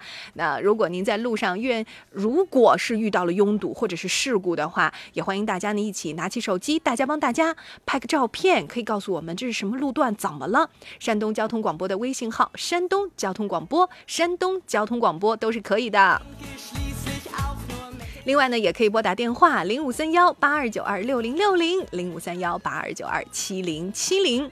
刚才呢，我注意到青岛的车友问说，一八年凯迪拉克的叉 T 五，一九年上的牌儿，五万多的公里数，大概值多少钱？这个时段啊，施老师。呃，暂时那个休息了。我们这个小时进入到的是维修保养，是陈浩洋老师，也是咱们青岛的啊，咱们青岛府滨的维修总监。不过没关系，来，我把你这个拍下来发给石老师，然后一会儿石老师回了之后，我就回给你啊。稍等，这位老师，我们接下来此时此刻有请程浩洋老师。程老师好呀！好，王老师好，大家中午好。把青岛凉快的海风借我们点儿。这两天还好啊。你看，我们第一个这个互动的就是咱青岛的，虽然是个二车的问题，但没关系，这说明咱们青岛的车友朋友们，大家其实买的车型都很丰富嘛。对，嗯，凯迪拉克叉 T 五。一看估计很年轻，叉 T 五的车主，嗯，一会儿啊，看陈老师怎么回。另外呢，刚才还有那个吴觉老师，呃，就是问到的那个一些车型啊，实际上我是觉得跟二手车有关，就离不开啥维修保养，因为它是息息相关的。你不管怎么样，你都需要去整备，整备过程当中至少全车油液，觉得哪儿不行了，咱都得来一遍，是吧？然后呢，可能还会有一些，比如胶套松动的、老化的，咱来来一遍。大件儿就更不用提了，真要来个发动机或者是变速箱，我就得，我就得捂脑袋去了，是吧？就得捂脑袋，好头疼啊！但是对于陈老师来说，他天天就干着这个工作，就是咱吧看的都是车，他吧看的都是拆了壳子的车，啊，所以从技，哎，对了，从技术储备上来讲啊，从我们这个就是。嗯，除了有非常好看的外表，我们还有非常好的内心才行，尤其是车，对吧？陈老师见的就比较多了，大家有什么问题欢迎提问，欢迎问到陈老师。不管是最近咱油怎么弄啊，咱这个车子有异响咋咋办呢？老师，4S 店凭啥收我四千块钱？你问问陈老师，大概能多少钱啊？大家都可以直接问山东交通广播的微信号，告诉我们车型，然后呢说一说公里数。您最近保养的问题是啥？或者是最近呢有哪儿不太好得去修了？那么都可以直接问啊，零五三幺八二九二六零六零，零五三幺八二九二七零七零都是可以的。陈老师，今天咱这个车友们问到好多，比如老师，一点五 T 的动力跟二点零自吸的哪个好呀？那么从技术特点上，你待会儿是不是可以解释一下？嗯嗯，可以。嗯，然后还有老师问。说日系的 CVT 的变速箱可靠吗？全是你的菜，来吧，程老师，一起炒了。嗯嗯，其实先说第一个啊，就是关于涡轮增压和这个自吸的这个车排量的问题啊。嗯。其实说实话，呃，没有什么可比性啊，不能说 1.5T 就比这个2.0自吸的强，或者说就比它差。各有各的特点，因为涡轮增压基本上是在这个你像高转速的时候啊，在这个车辆加速的前半段比较有劲儿啊。这个咱大排量的咱不算啊。嗯，这个你像这个这个自吸的车，可能在平常加速啊，这个开车的时候，它的这个发动机的加速比较线性，你会感觉到这个动力其实相对来说一直是比较充沛的。跑到中后段你再加油的话，其实它还是这个你会感觉到。对，还是会有劲儿，但是涡轮增压可能在后半段的话，多少的就会有点吃力了，因为毕竟排量在这儿嘛。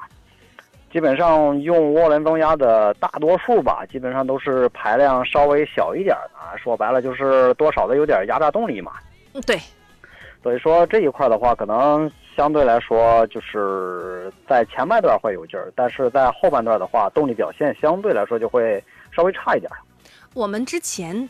呃，最早还记得有某车型推出 1.4T 的时候，那会儿啊，就是，呃，还没有小排量的 T，只有一点八 T，就是当年啊，当年啊，比如说 B 级车里面一点八 T，哦，大家是接受了。但是刚推出 1.4T 的时候，其实我可以说那个车型啊，就是速腾，呃，然后嗯，就就有朋友质疑，就说这行吗？但是后来发现说一点零 T。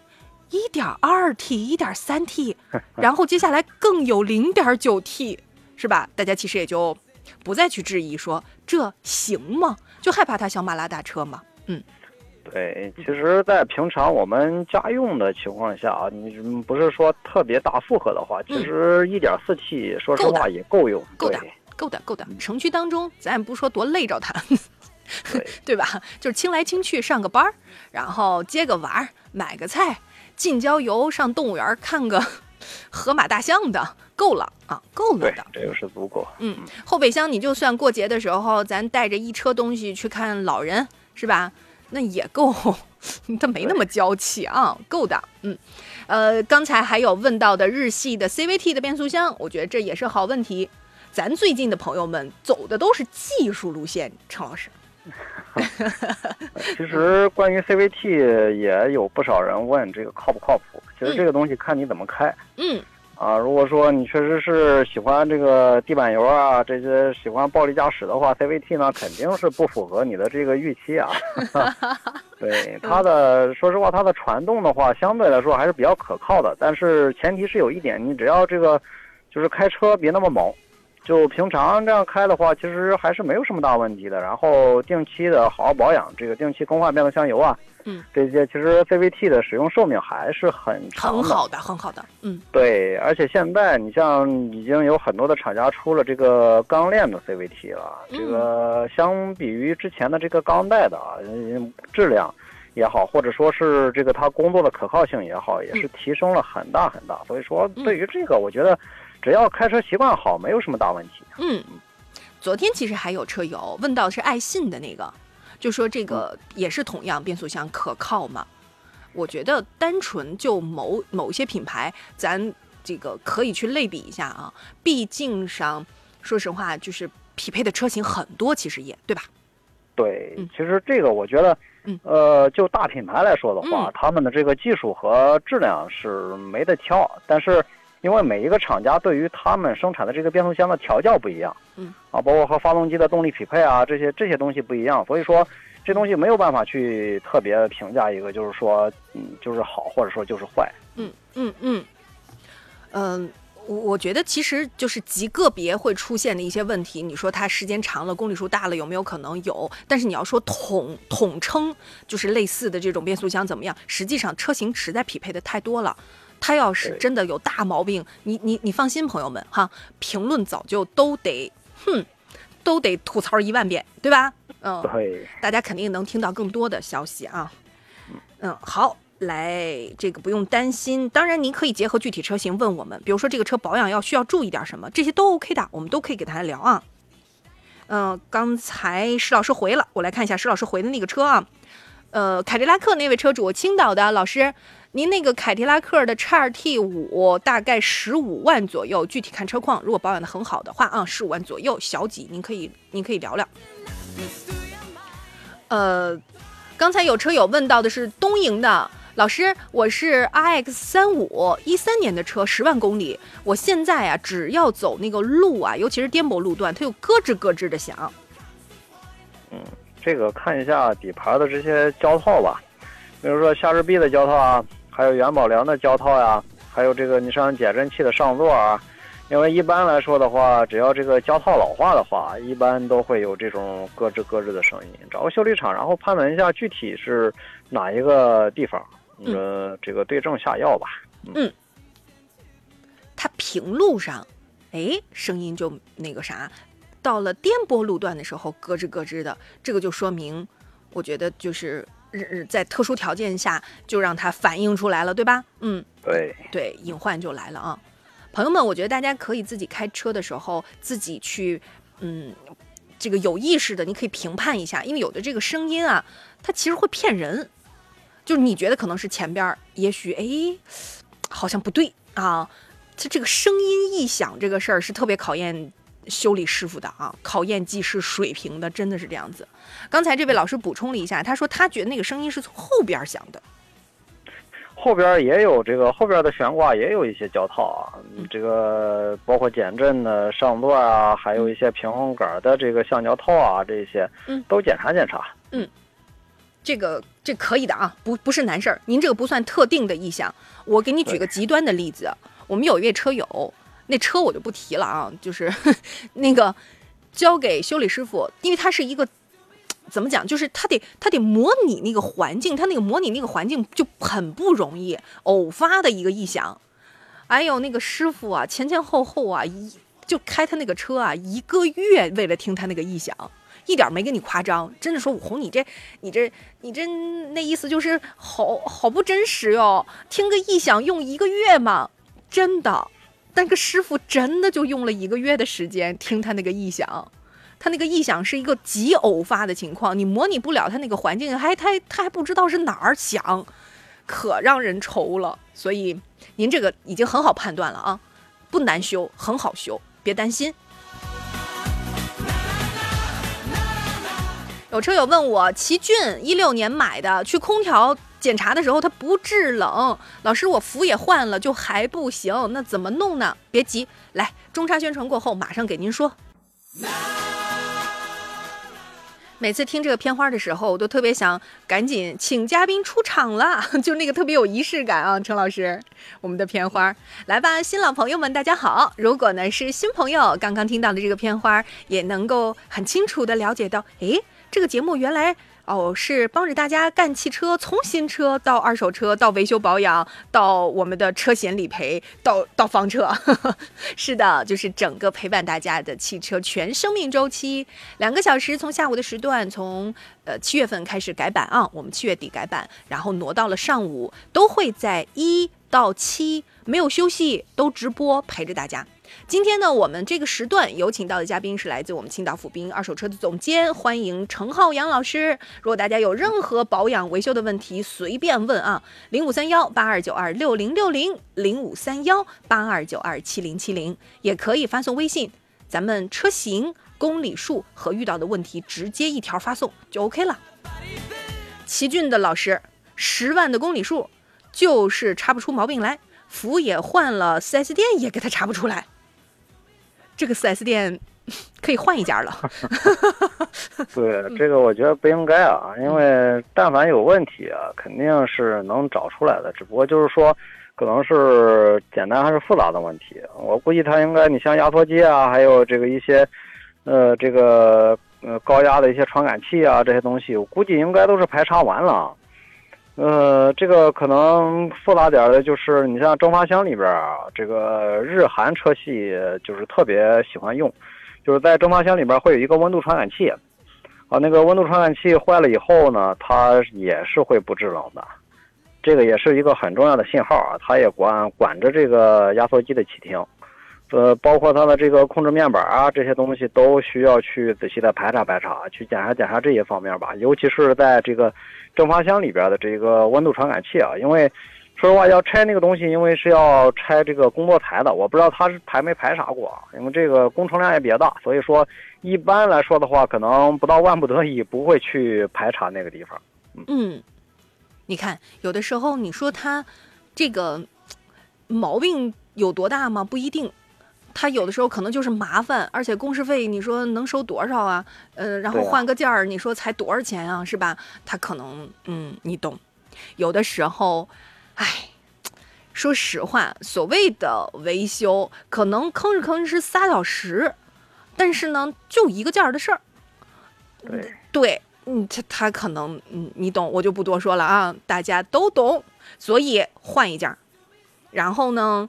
嗯，一这这这个，如果真的是如我们程老师所说这个啊，其实根本不是什么，就是就是花费时间而已。你说多大个毛病吗？真不是多大个事儿。嗯，这个就看，哎，就看职业水准了，真的是看职业水准了。所以您换一家啊，换一家试试。刚才呢，钱老师问了个问题，钱老师问说，家用二十五万的价格，你说奥迪 A 四。雅阁混动，老师您评价一下。我觉得从技术特点上，您可以分享一下吗？奥迪 A 四的技术特点也很明显哎。嗯，对，奥迪 A 四这个车是中规中矩的一个，算是一个小中级车吧。啊，这个你要说它是紧凑型的车，空间还比这个嗯这些紧凑型的车还要大一点啊。而且这个驾驶感受啊，包括舒适度来说的话，也都还不错啊。但是雅阁混动的话，因为它毕竟是一个混动车。我不知道你对于这个是不是经常出远门啊，或者说是这个经常的出去旅游啊这些，所以你才选择一个混动的车。因为但凡你选混动，肯定是对于这个油耗这一块儿应该是会比较在意的。奥迪 A 四这个这个燃油经济性啊，相对来说肯定会稍微差一点儿啊，但是它的这个舒适度啊各方面肯定是要比这个雅阁混动是要好点的。看你侧重于哪一方面吧。嗯，虽然雅阁前脸也改变了，比之前的话呢，纯商用，感觉它也要往年轻化去做发展。但是我个人认为，他们应该还不太是一个大类型的车。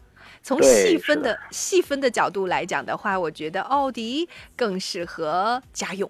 偏年轻一点啊，而且我是觉得，而且我不知道您开是家里头男士开还是有时候女士也开，我觉得奥迪 A 四真的是不挑，男士女士都 OK 的。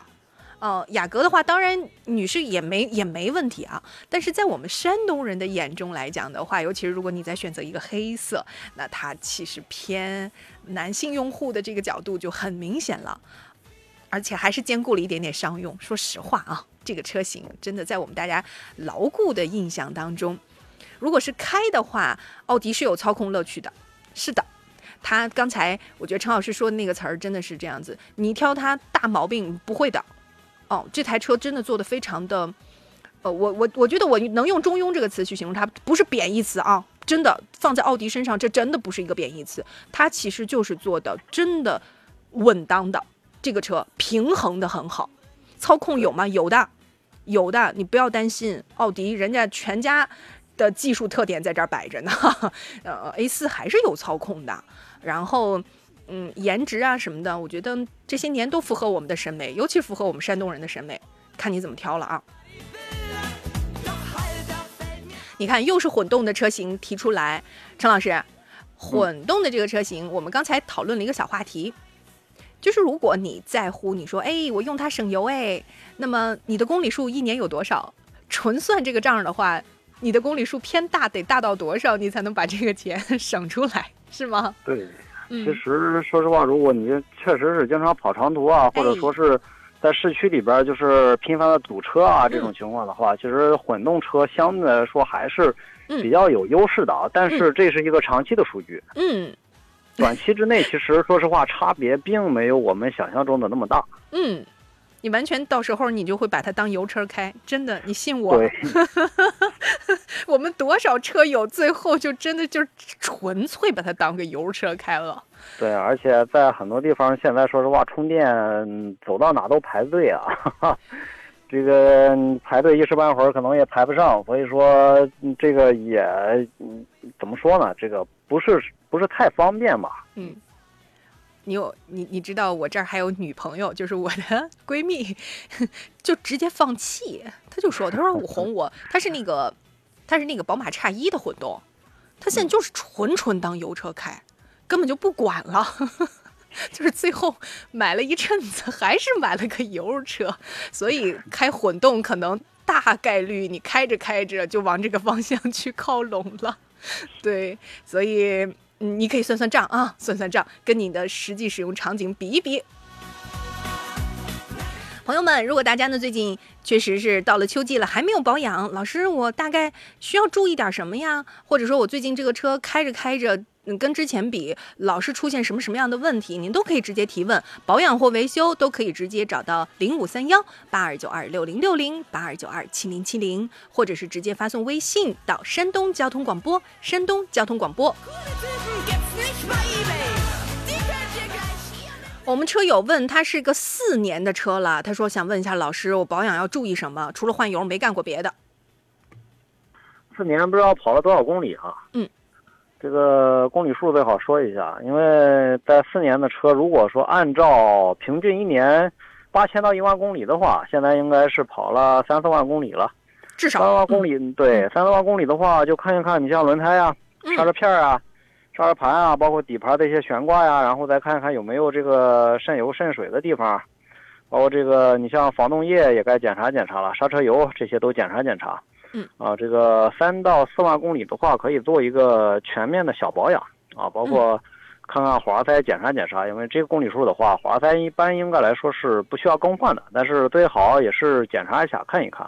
啊，做一个全面的检查，然后把这个车上的油水啊都检查一遍，该更换的就更换就可以了。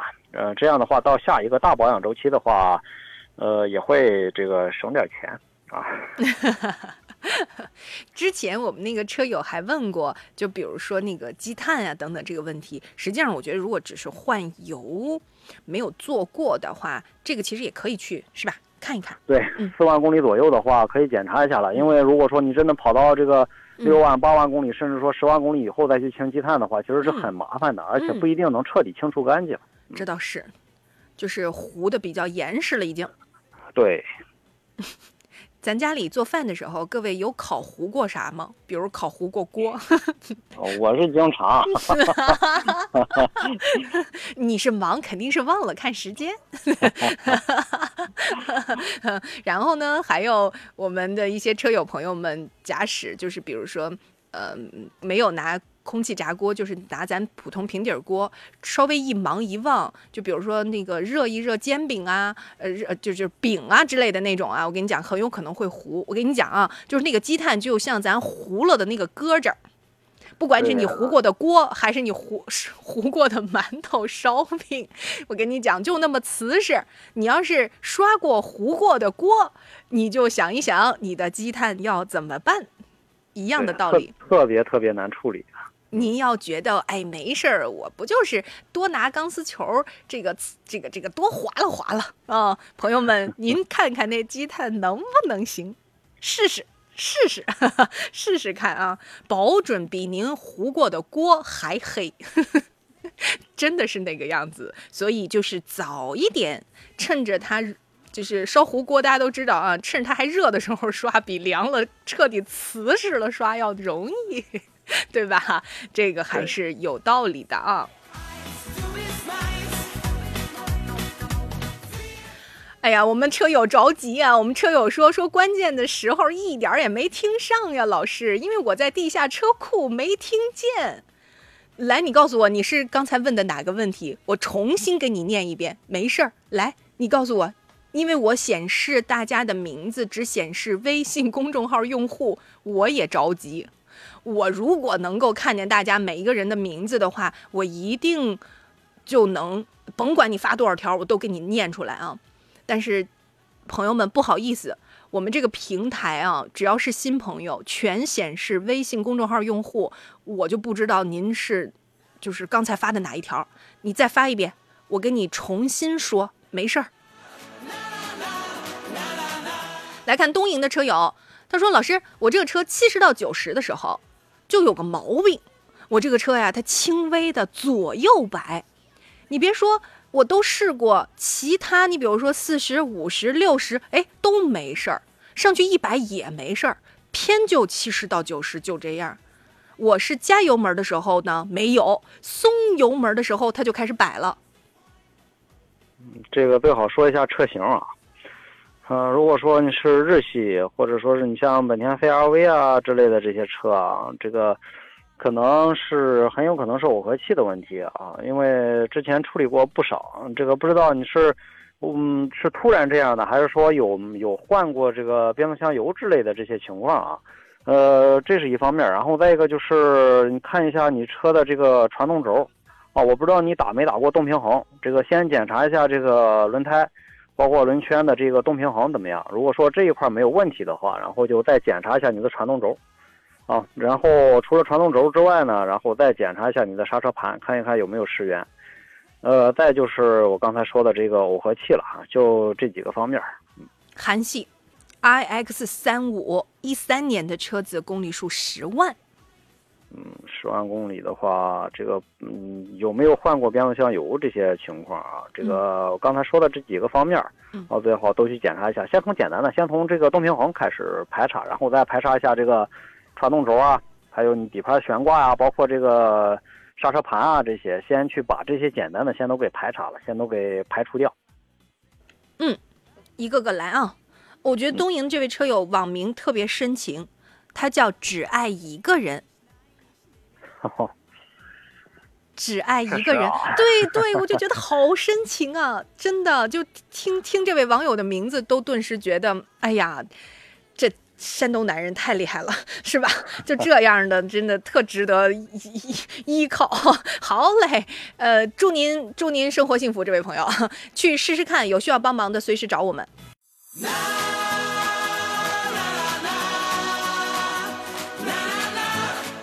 嗨，各位好，欢迎这个时间继续回到汽车天下，我是武红。哎呀，每次听到这个片花的时候，顿时都觉得可以直接开出去了，把车是不是？陈老师，尤其是大周末的，去吧，就那种感觉啊。这个片花也希望大家听到的时候能够开心快乐。而且我们在选择新的节目改版之后，不管是电乐的选择、片花的选择，都希望给到大家传递的就是路上开车能够多一点快乐啊。毕竟拥有汽车之后，我们的生活半径延展了，车轮带给我们的改变，当然不仅仅是让我们可以走更多的路，不仅行驶在。比如像我们老家里面那个阡陌相交的乡村的路上，还是说在城市当中，嗯，高楼大厦林立的这样的柏油路上，当我们看到你这个钥匙，现在当然无钥匙进入了，也有很多高档的车子啊。大家开上车的时候，我觉得改变的不仅是一路的风景，还有自己的心情。所以也希望我们的汽车天下能够陪伴大家，风里雨里我们都在，您有空来就行。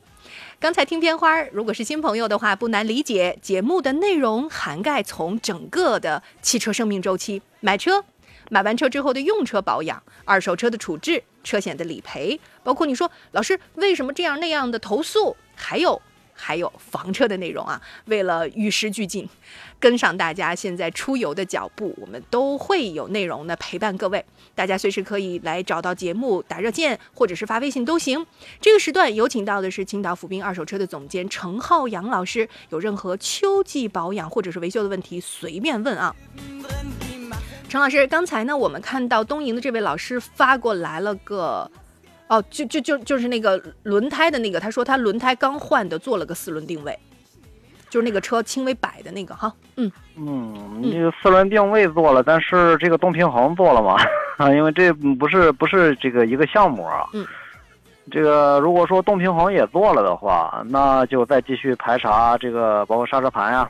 嗯，呃，如果说刹车盘失圆了的话，也有可能会出现这种情况啊，但是概率相对来说会比较小。出现这种情况，可能最大的概率就是传动轴。嗯，啊，这个看一下传动轴，还有包括这个变速箱的耦合器啊，特别容易出现这种情况。跑到一定的速度区间以后啊，车辆你会感觉到车辆整个车身都在晃。啊，如果说是动平衡没做好的话，基本上大多数都是会表现在这个方向盘上边。啊，一般方向盘摆的幅度会比较大。如果说车身整个都晃的话，呃，一个是除了需要检查一下这个下边的悬挂，你看一看这些胶套啊啥的这些东西有没有这个松旷的地方，啊，这是一方面。然后再一个就是看一下传动轴了。呃，最主要的问题可能还是会出现在传动轴上。嗯，我举一个例子啊，四轮定位和动平衡，您听这个词儿，它就不是一个词儿，是吧？确实，它也不是一个项目。我给大家举一个例子，就是 4S 店也好，或者是说我们就是专修的，呃，也不是说专修，不就是大型的啊，有资质的一二类的这种汽修厂也好，你知道上这个设备大概有多贵吗？为什么有的时候你会觉得说，哎，我不行呢？为什么？因为它数值有偏差，只要数值有偏差，就可能真的不行。就这个事儿吧，说实话，它还其实挺是个。嗯，靠数据说话的一个活儿，它的数值上还是挺讲究的。因为这套设备，我觉得拿到 4S 店的话，一一一百万吧，差不多得百万吧。嗯，差不多。差不多吧。对你像在外边这些比较精密的这一些这个四轮定位的设备，可能也得大几十万。对你，你想吧，各位老师们，大家想想啊，如果它没有更新过，它用的是老设备，数据没有更新过，那其实还是有偏差的。我同样给你举一个例子，比如说节气门的开度，节气门的开度其实大于或小于，您觉得零点一算事儿吗？对，在我们很多朋友们眼里看来，哎呀，差个零点一有啥呀？零点一有，哎，算了，可以忽略不计，对不对？我告诉你，节气门的开度大于或小于，哪怕零点一，它也是差，也不行。你去做匹配的话，比如你洗过节气门，你你是不是得去做个匹配啊？但你匹配的时候，你匹配，你匹配的不好。那那接下来油耗哼哼的，你就会感觉说，凭啥我油耗那么高？我洗完节气门了，你怎么油耗还这样？哎，你数值可能真不对，你就差节气门差零点一，它也给你报警。所以这些其实涉及到精密的一些数值的话，尤其是您这是一三年十万公里一个老车了，我建议啊，这些事儿您可以比对一下。东英的老师，您可以找一个大型的、有资质的、信得过的，然后把这一堆。来，从简到难，按照程老师刚才给您说的顺序，咱排查一下啊。也希望您都能够很快的解决，一路平安。来，咱们接下来呢，有朋友问的问题是滨州的老师，博格 P 零三呃不零一三四故障码。好家伙，把你当解码器了，把你当解码器了，快，解码器上线。嗯。这个你还是要跟我说一下具体的故障内容啊，因为不同的车系啊，嗯，它它的这个这故障码的定义是不一样的。老师，咱什么车？然后您大概描述一下行吗？大体描述一下也行。对啊，包括你车辆的这个故障现象啊，都是什么情况？这个现在是什么情况都说一下。嗯，他这名起的可洋气了，博格，嗯，厉害。来看一下那个天道酬勤哈，它这个宝马五二五刹车的时候啊，减速，嗯，转速指针上下跳，他也不知道这是这是正常吗？转速指针上下跳，嗯，跳的频繁吗？如果说是这个刹车在嗯这个低速啊，或者说是什么时候这个踩的话，是跳的幅度很大吗？如果说不是的话，就是那就是正常，就是你在踩刹车的时候啊。变速箱会有一个正常的降档，在降档的时候转速肯定是会有提升的，啊，这个你注意一下。然后如果不放心的话，可以去那个，呃，去四 S 店也好，或者去一些这个专修的也好，去检查一下，看一看有没有故障码之类的这些东西。我觉得应该，嗯，应该是问题不大。嗯，不是特别的一个这个这个显著，不是哈，不是，嗯，不是一个显著故障。这位老师的名字厉害了，这典型，这典型是打勾机很很厉害的，因为他的网名叫王炸四个二，厉害吧？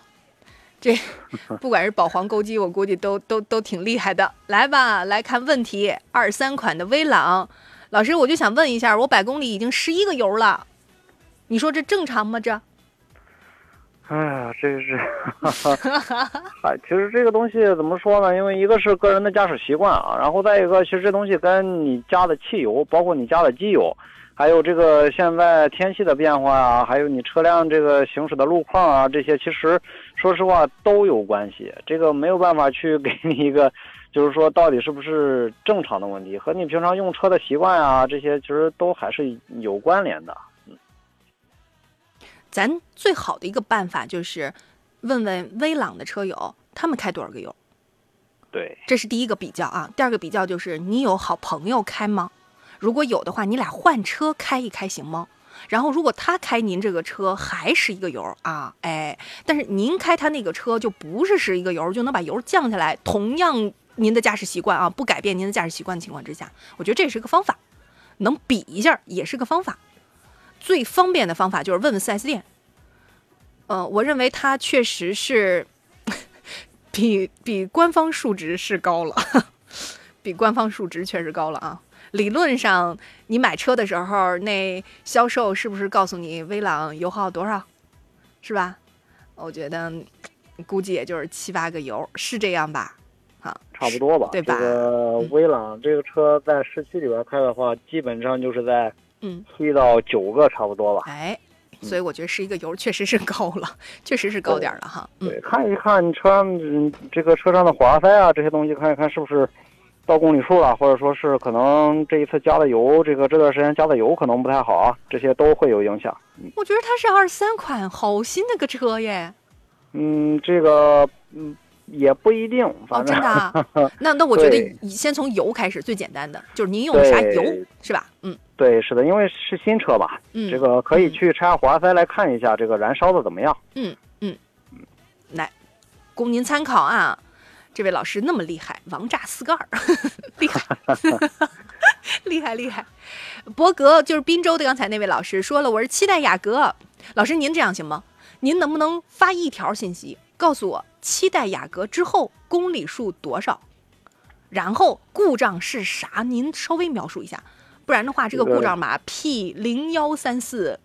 这个参考大众啊，参考大众奥迪的这个车啊，还有大多数车型的这个 P 零幺三四，它应该是报的一个氧传感器的故障啊。呃，这个大多数车型报的这个故障码应该基本上都是啊，因为这个本田它有一些故障码的这个含义内容。和其他车系并不是太一样啊，这个说一下，嗯，就是按参照这个氧传感器来说的话啊，呃，你可能是这个某一个氧传感器工作不正常了，或者说是你可能是加的油不好，啊，这个是都有可能的啊。这个去检查检查，看让这个师傅们看一下数据流，啊，看一看其他的工作部件都怎么样啊，然后再检查一下活塞也好，或者说是这个用内窥镜看一看这个。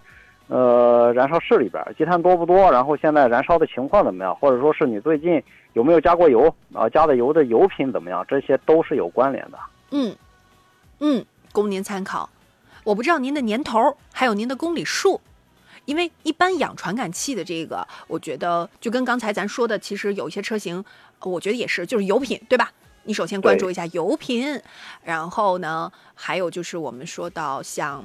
比如积碳呀，公里数长的话啊，等等啊，这些啊，其实我觉得综合考量都会可能有一些关联的。嗯，对，嗯，理论上哈，大家会觉得德系比日系要早的烧机油，对吧？啊，然后呢，可能整个的油路啊，什么这是什么漏油啊、渗油啊等等啊这些，但是这个要分车型，其实还分公里数呢，对吧？嗯，对，是的。嗯。您您下次如果向大家提问问题的时候，能这样吗？咱可以发车型、公里数，然后如果有年头，你也可以告诉我们年头。现在遇到的问题，保养或者是维修，直接问山东交通广播的微信号，可以直接发送，或者是拨打零五三幺八二九二六零六零八二九二七零七零。朋友们好，欢迎继续回到节目当中，这里是汽车天下，我是武红，继续给到大家服务。刚才呢，有车友问到自己是东南的 V 三凌越，零八年底的车，老车啊，公里数嗯下力气了二十万的公里，曾经呢有改过气儿，现在呢气瓶已经拆除了，问大概还能值多少钱？这个可能因为今天这会儿是程老师做节目啊，他那个维修保养会更加的熟，我给您一个参照，因为刚刚有车友找我。我给你一样的零八年的车啊，它的车车况还非常的好，是个起亚，公里数才不到八万，你这个是二十万是吧？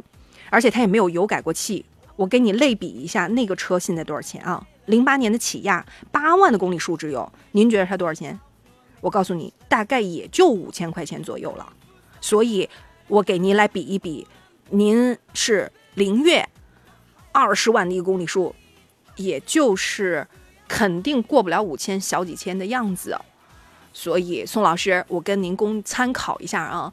这个车呢，嗯，我觉得您看是按照就是能能出手，尽量去做什么呢？如果你买新车，你按置换，就是厂家的置换补贴去，你比这个要好得多。因为首先可能就，嗯，就不一定有人收了都，啊，报废呢，你又彻底。你又吃亏，你又享受不到报废的那个补贴，因为咱现在的报废是按啥？是按是按国标来的，国三的、国四的、国五的，是按这个来的。您这个车应该还享受不到国补的那个补贴，国补的补贴有个小几千，那不也也行吗？是吧？但是我认为您这个就不如啥了呢？买新车的时候去找厂家置换补贴，厂家补个几千块，哎，都合适了。小几千都也合适了，这是个路数啊，宋老师，我给您出主意，您按这个来试试。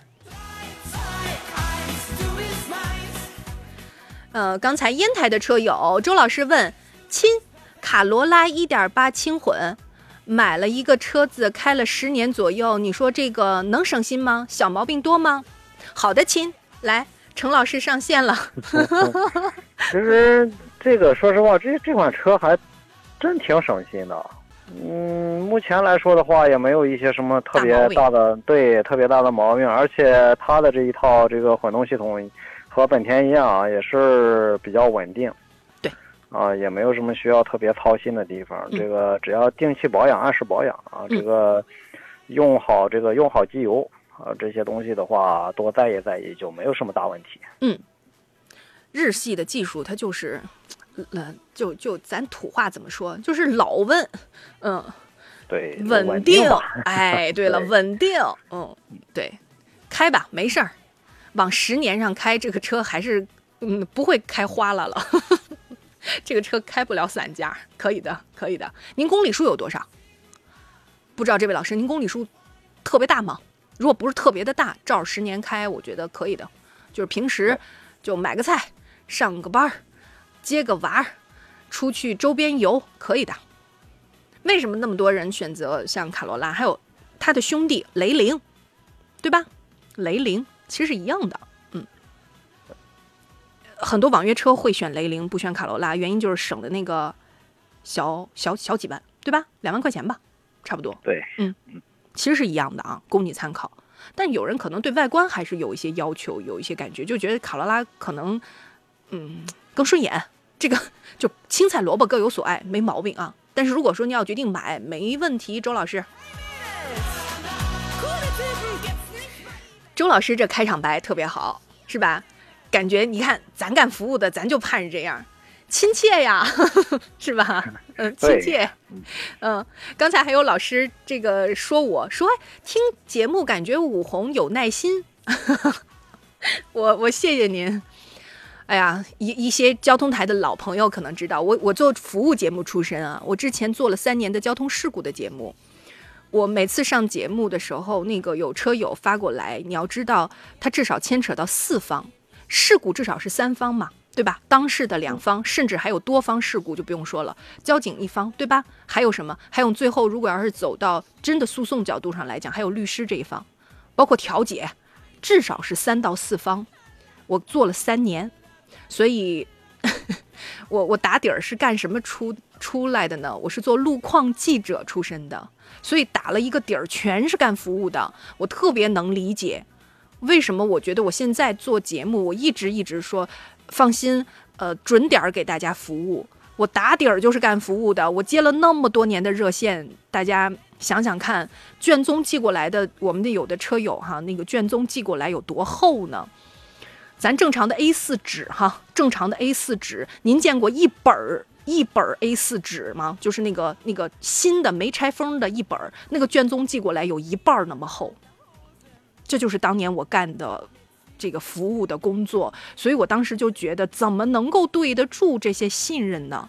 我我真的是不是说大话，就是非常内心是感恩的，因为有一双双您这样的宽容的耳朵，才有了我们现在啊。所以，服务服务还说啥？没什么可说的，那就好好干活儿呗。另外之前呢，因为我做服务的节目，做有理走天下，还做后来改名了幺零幺幺服务热线等等。这些年来啊，大大小小全都是很多车友都是不开心的事儿打过来了。为什么？因为车友就觉得我自己可能解决不了了，所以我才希望说，哎，能不能找找你电台？那你节目能不能出出主意？像现在大家买个新车啊，然后呢，汽车保养是不是怕花冤枉钱？或者是二手车的时候，咱怎么能砍价？咱心里有底儿。我太理解了，我真的是太理解了。所以真不是说别的。来吧，各位提啥问题尽管提问，我不会的问问问老师，程老师来。可以，没有问题。嗯，一八年长城的风骏五，现在呢公里数有十九万，就是它自洁的次数特别频繁。老师，我不知道还有什么办法解决。我这个是个柴油版的。柴油的话，这个需要找这个专修柴油的。呃，去给你仔细排查排查了，因为柴油和汽油的这个它的工作原理啊，工作机制也不一样，啊，这个找一个靠谱的这些修大车也好，或者说专修柴油的也好，啊，去给你仔细排查一下问题。嗯，它的打底的技术逻辑不一样是吧？对，是的，因为这个和我们这个这个研究的这些东西啊不太一样，就是两个两个路数。对，因为除了现在这些这个正八经的这些燃油共轨直喷的啊，这个柴油的这些这个这个和汽油基本上这个工作原理啊、工作逻辑一样之外，你像以前的这些这个机械式的啊这些，还是和我们这这个这个现在做的这些还是不太一样的。嗯嗯，那老师您是哪个城市？您问问看当地有没有这个柴油专修。因为有一些车型啊，不光是您这个车，呃，还有像比如说这个，嗯，原来有些男士专门买过跑工地的车，买的都是柴油版的，对吧？你记得吧？对，嗯，SUV 里头哈，有一些都是柴油版的，这个您可以专门找一个柴油的，想是是一个办法。哎呦，这个也其实挺尴尬的，你说他动不动自己就自结了，对吧？而且时间还那么长，确实让人很尴尬。对，嗯。您您找一您您看有没有认识的？实在不行，我去问问去。我看那个哦，他说了他是枣庄的。你知道枣庄有一个多神的事儿吧？在整个的二手车行业里面，咱们有一句话叫“中国枣庄”。嗯，咱有句话叫“中国枣庄”，原因非常的简单。你这个事儿，我跟你讲啊，二手车那些人，你随便问一个，我我估计就能给你解决。原因是啥哈？枣庄是全中国钣金喷漆，不是说我作为一个山东人，我骄傲，我自我自豪，我就自己夸自己哈。我告诉你，真的是如此，行业公认的，枣庄是全中国钣金喷漆，南来的北往的车，枣庄做的最多。这个我就敢说，真的是最多。钣金喷漆枣庄真的是全国有名，杠杠的。你去，你去枣庄，咱咱咱那个二手车周围，你要是那个啥的话，你打听一下，就绝对有人能解决。因为二手车的那些见过的这些车太多了，你问问他那个，就是这个收过来收二手车的那个，他们当时整备绝对会遇到过这个问题。你要不认识啊，你你你就去市场当中，你去问一个没问题。万一你需要我问，我去问。呃，二十号我们就在枣庄做全国的二手车的论坛。你想想，中国枣庄程老师咋样？可以，是吧？那真的是可以呀，老厉害了。来看一下大地老师，直接问了个好，说两位好，没问题。我想问一下，您好啊，有什么我们能帮忙的？您继续发微信。程老师他太客气了，光问了个好，问题没看着。这个可能就是单纯的想和我们打一个招呼啊。好嘞，你要你要在济南，我下直播离着台近，咱去吃食堂。来看一下刚才车友问到的问题啊，这也是有意思了。老师，壳牌的五 W 三零耐用吗？这有这有做广告嫌疑了，感觉你咋说？你让我们说。哼，翘牌给钱。其实说实话，对于机油来说的话，没有什么这个耐不耐用这一说啊。这个不管是哪一个品牌，这些一线的大品牌都是各有各的特点，啊，这个就是需要根据你这个你现在开的这个车型，嗯，啊，这个还有包括你的年限啊，还有这个行驶的公里数啊，行驶的路况啊，你需要根据这个，包括你现在发动机的工况。啊，是好还是说这个工况比较差？你需要根据这些东西，就是来去，嗯，就是来去选择你这个合适的机油。嗯啊，但如果说你真要说就是哪一个好，哪一个不好的话，其实每一款机油都是好的，没毛病。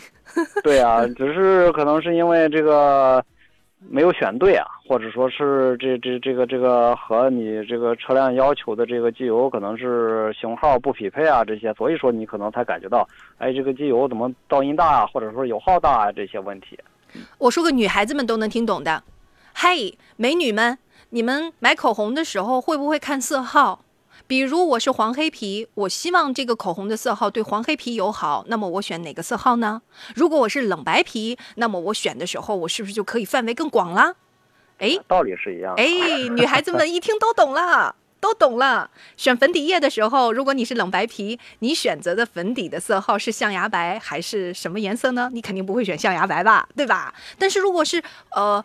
偏我们黄皮肤的女孩子们，那资深的姐姐们，你们是不是就会先上来一个黄二白，然后象牙白？首先这么选择，对不对？好，机油一样，OK 了吗？大家自己的是啥？咱先看看发动机的特点。我这款发动机我德系的，对吧？我是这个呃涡轮增压缸内直喷，对吧？带 T 的。还是我是二点零、二点五自吸的，甚至三点零的。好，你先看看我发动机是啥，然后再根据发动机的特点，我去选择更抗磨。比如德系，我要耐磨的，我要抗高温的。但是日系的话呢，我可能选择偏清洁性能的好一点的，比如壳牌啊，都是的。大家看看特点啊，看发动机的特点。您这样下次直接可以说你什么车行吗？你你你你说一个，我们大概齐给您分析一下也行。谢谢程老师，中午你不跟我去食堂了是吗？好像这个有点远啊。我给你报销火车票。到了吃晚饭了啊。好嘞，谢谢陈老师，周末快乐！也谢谢大家一路陪伴。稍后呢是我们的畅游天下，跟着我们唱着歌游天下，欢迎一起走吧。呃，稍后呢，我们除了节目之外，明天呢照样杨洋就回来了，他出差回来了，明天会给大家一起服务，咱们明天见。